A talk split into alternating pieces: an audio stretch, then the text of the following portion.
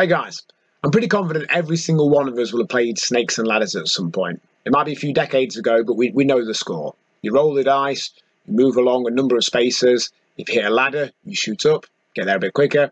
If you hit a snake, you slide back down again. And life's often a bit like Snakes and Ladders. Sometimes we're rolling sixes, we're hitting those ladders. It's all smooth sailing forward progress. Sometimes we're hitting the snakes. We're sliding backwards.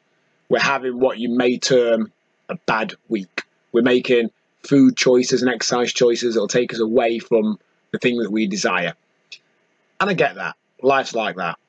But we've got two choices when we hit a snake.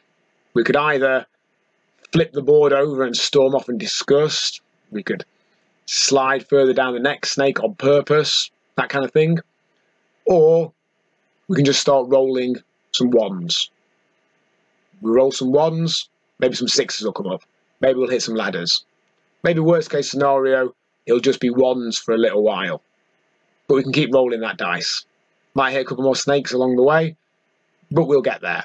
Have you ever had a game of Snakes and Ladders where you keep rolling the dice, you don't eventually get to 100?